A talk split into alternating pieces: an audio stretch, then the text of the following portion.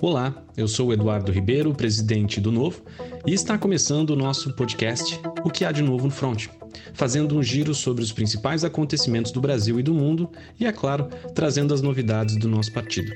Vem comigo.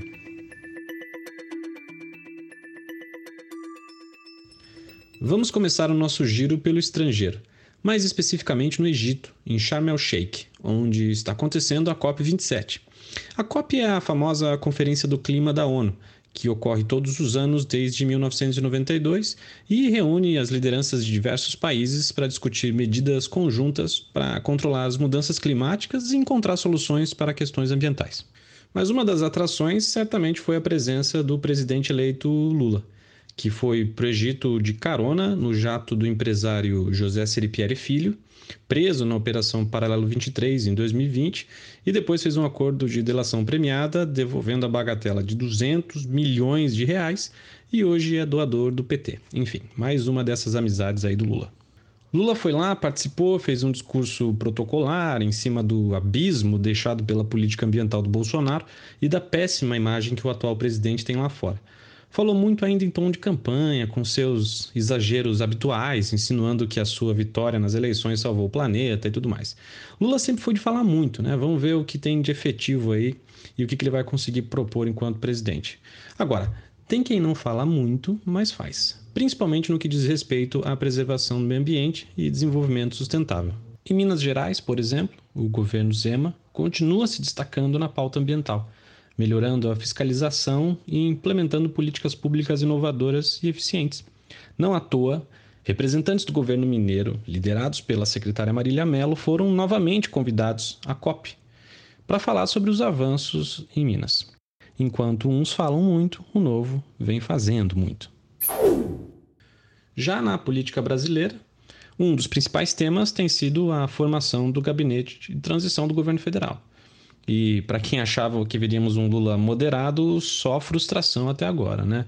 Primeiro, com as declarações desastrosas dele sobre o mercado financeiro, teto de gastos e responsabilidade fiscal.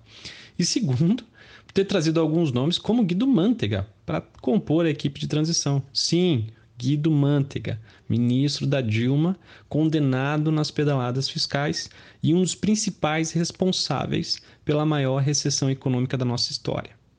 Rapidamente, nós do Novo anunciamos que entraríamos com uma ação popular na Justiça contra a nomeação do Manteiga. Afinal de contas, por uma decisão do Tribunal de Contas da União, o TCU, ele está inabilitado para ocupar qualquer cargo público. O PT nem assumiu ainda e já quer atuar à margem da lei. Nós não vamos deixar, como eu disse, faremos oposição implacável a todo o retrocesso que representa o PT.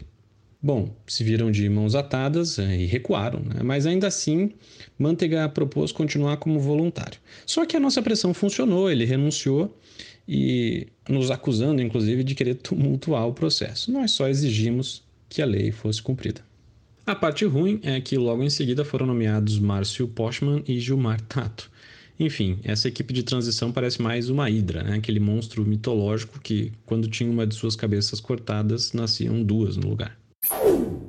A equipe de transição do governo Lula também apresentou nesta quarta-feira o texto da PEC da transição, que agora está sendo apelidada também de PEC do estouro ou PEC da Venezuela. O projeto só surpreende quem não conhece o PT. Né? Pela proposta, as despesas com o Bolsa Família ficariam fora do teto de gastos, na prática, destruindo o teto de gastos.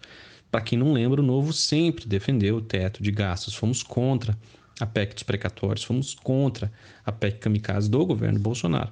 Defendemos o teto porque se mostrou como uma medida efetiva para limitar o quanto o governo pode gastar a cada ano. E você consegue colocar ali um, um, um senso de, de prioridade para o governo, definir o que, que ele precisa gastar e o que, que ele pode cortar. Aliás, o que ele deveria cortar. Se o governo deseja gastar mais de um lado, tem que cortar do outro, como se deve fazer em qualquer orçamento responsável. E a PEC do estouro é o fim do teto de gastos. Se aprovado, Lula vai ter um espaço de 200 bilhões a mais para gastar só no ano que vem. O mercado também, sem surpresa nenhuma, não reagiu bem. Afinal, quando o governo gasta desse jeito, aumenta a dívida, força o aumento dos juros. E, se falando de PT, certamente o aumento de impostos também. Daí o Lula vem com essa pérola dizendo que se a bolsa cair, o dólar subir, paciência, o PT continua apostando nas mesmas políticas que sempre deram errado, que geram pobreza e que travam o crescimento da economia. O PT nunca mudou, nunca fez uma autocrítica, é o mesmo PT de sempre. Mas a verdade, para não ser injusto, existem hoje no Brasil duas forças políticas lutando para gastar mais. O governo Lula, para financiar todos os gastos que prometeu durante a campanha, e o Centrão querendo garantir ali as emendas do orçamento secreto. E nessa briga, quem perde é a população, que sobra no fim para pagar a conta. O Novo é o único partido que vai lutar para proteger o orçamento e a responsabilidade fiscal. Falando um pouquinho agora sobre o Novo e sobre o nosso projeto para 2024 nas eleições municipais. E é importante reforçar que uma instituição precisa crescer de forma sustentável, mas também aprendendo com seus acertos e principalmente com os erros do passado.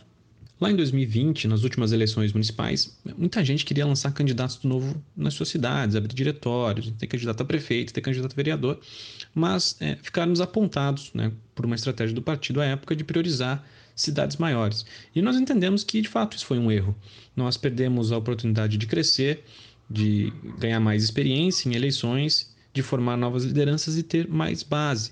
E ao não crescer, nós também acabamos é, desmobilizando muitos grupos que estavam empolgados à época, alguns acabaram indo para outros partidos, e nós acabamos perdendo essas pessoas, gente boa, que acabou saindo do novo.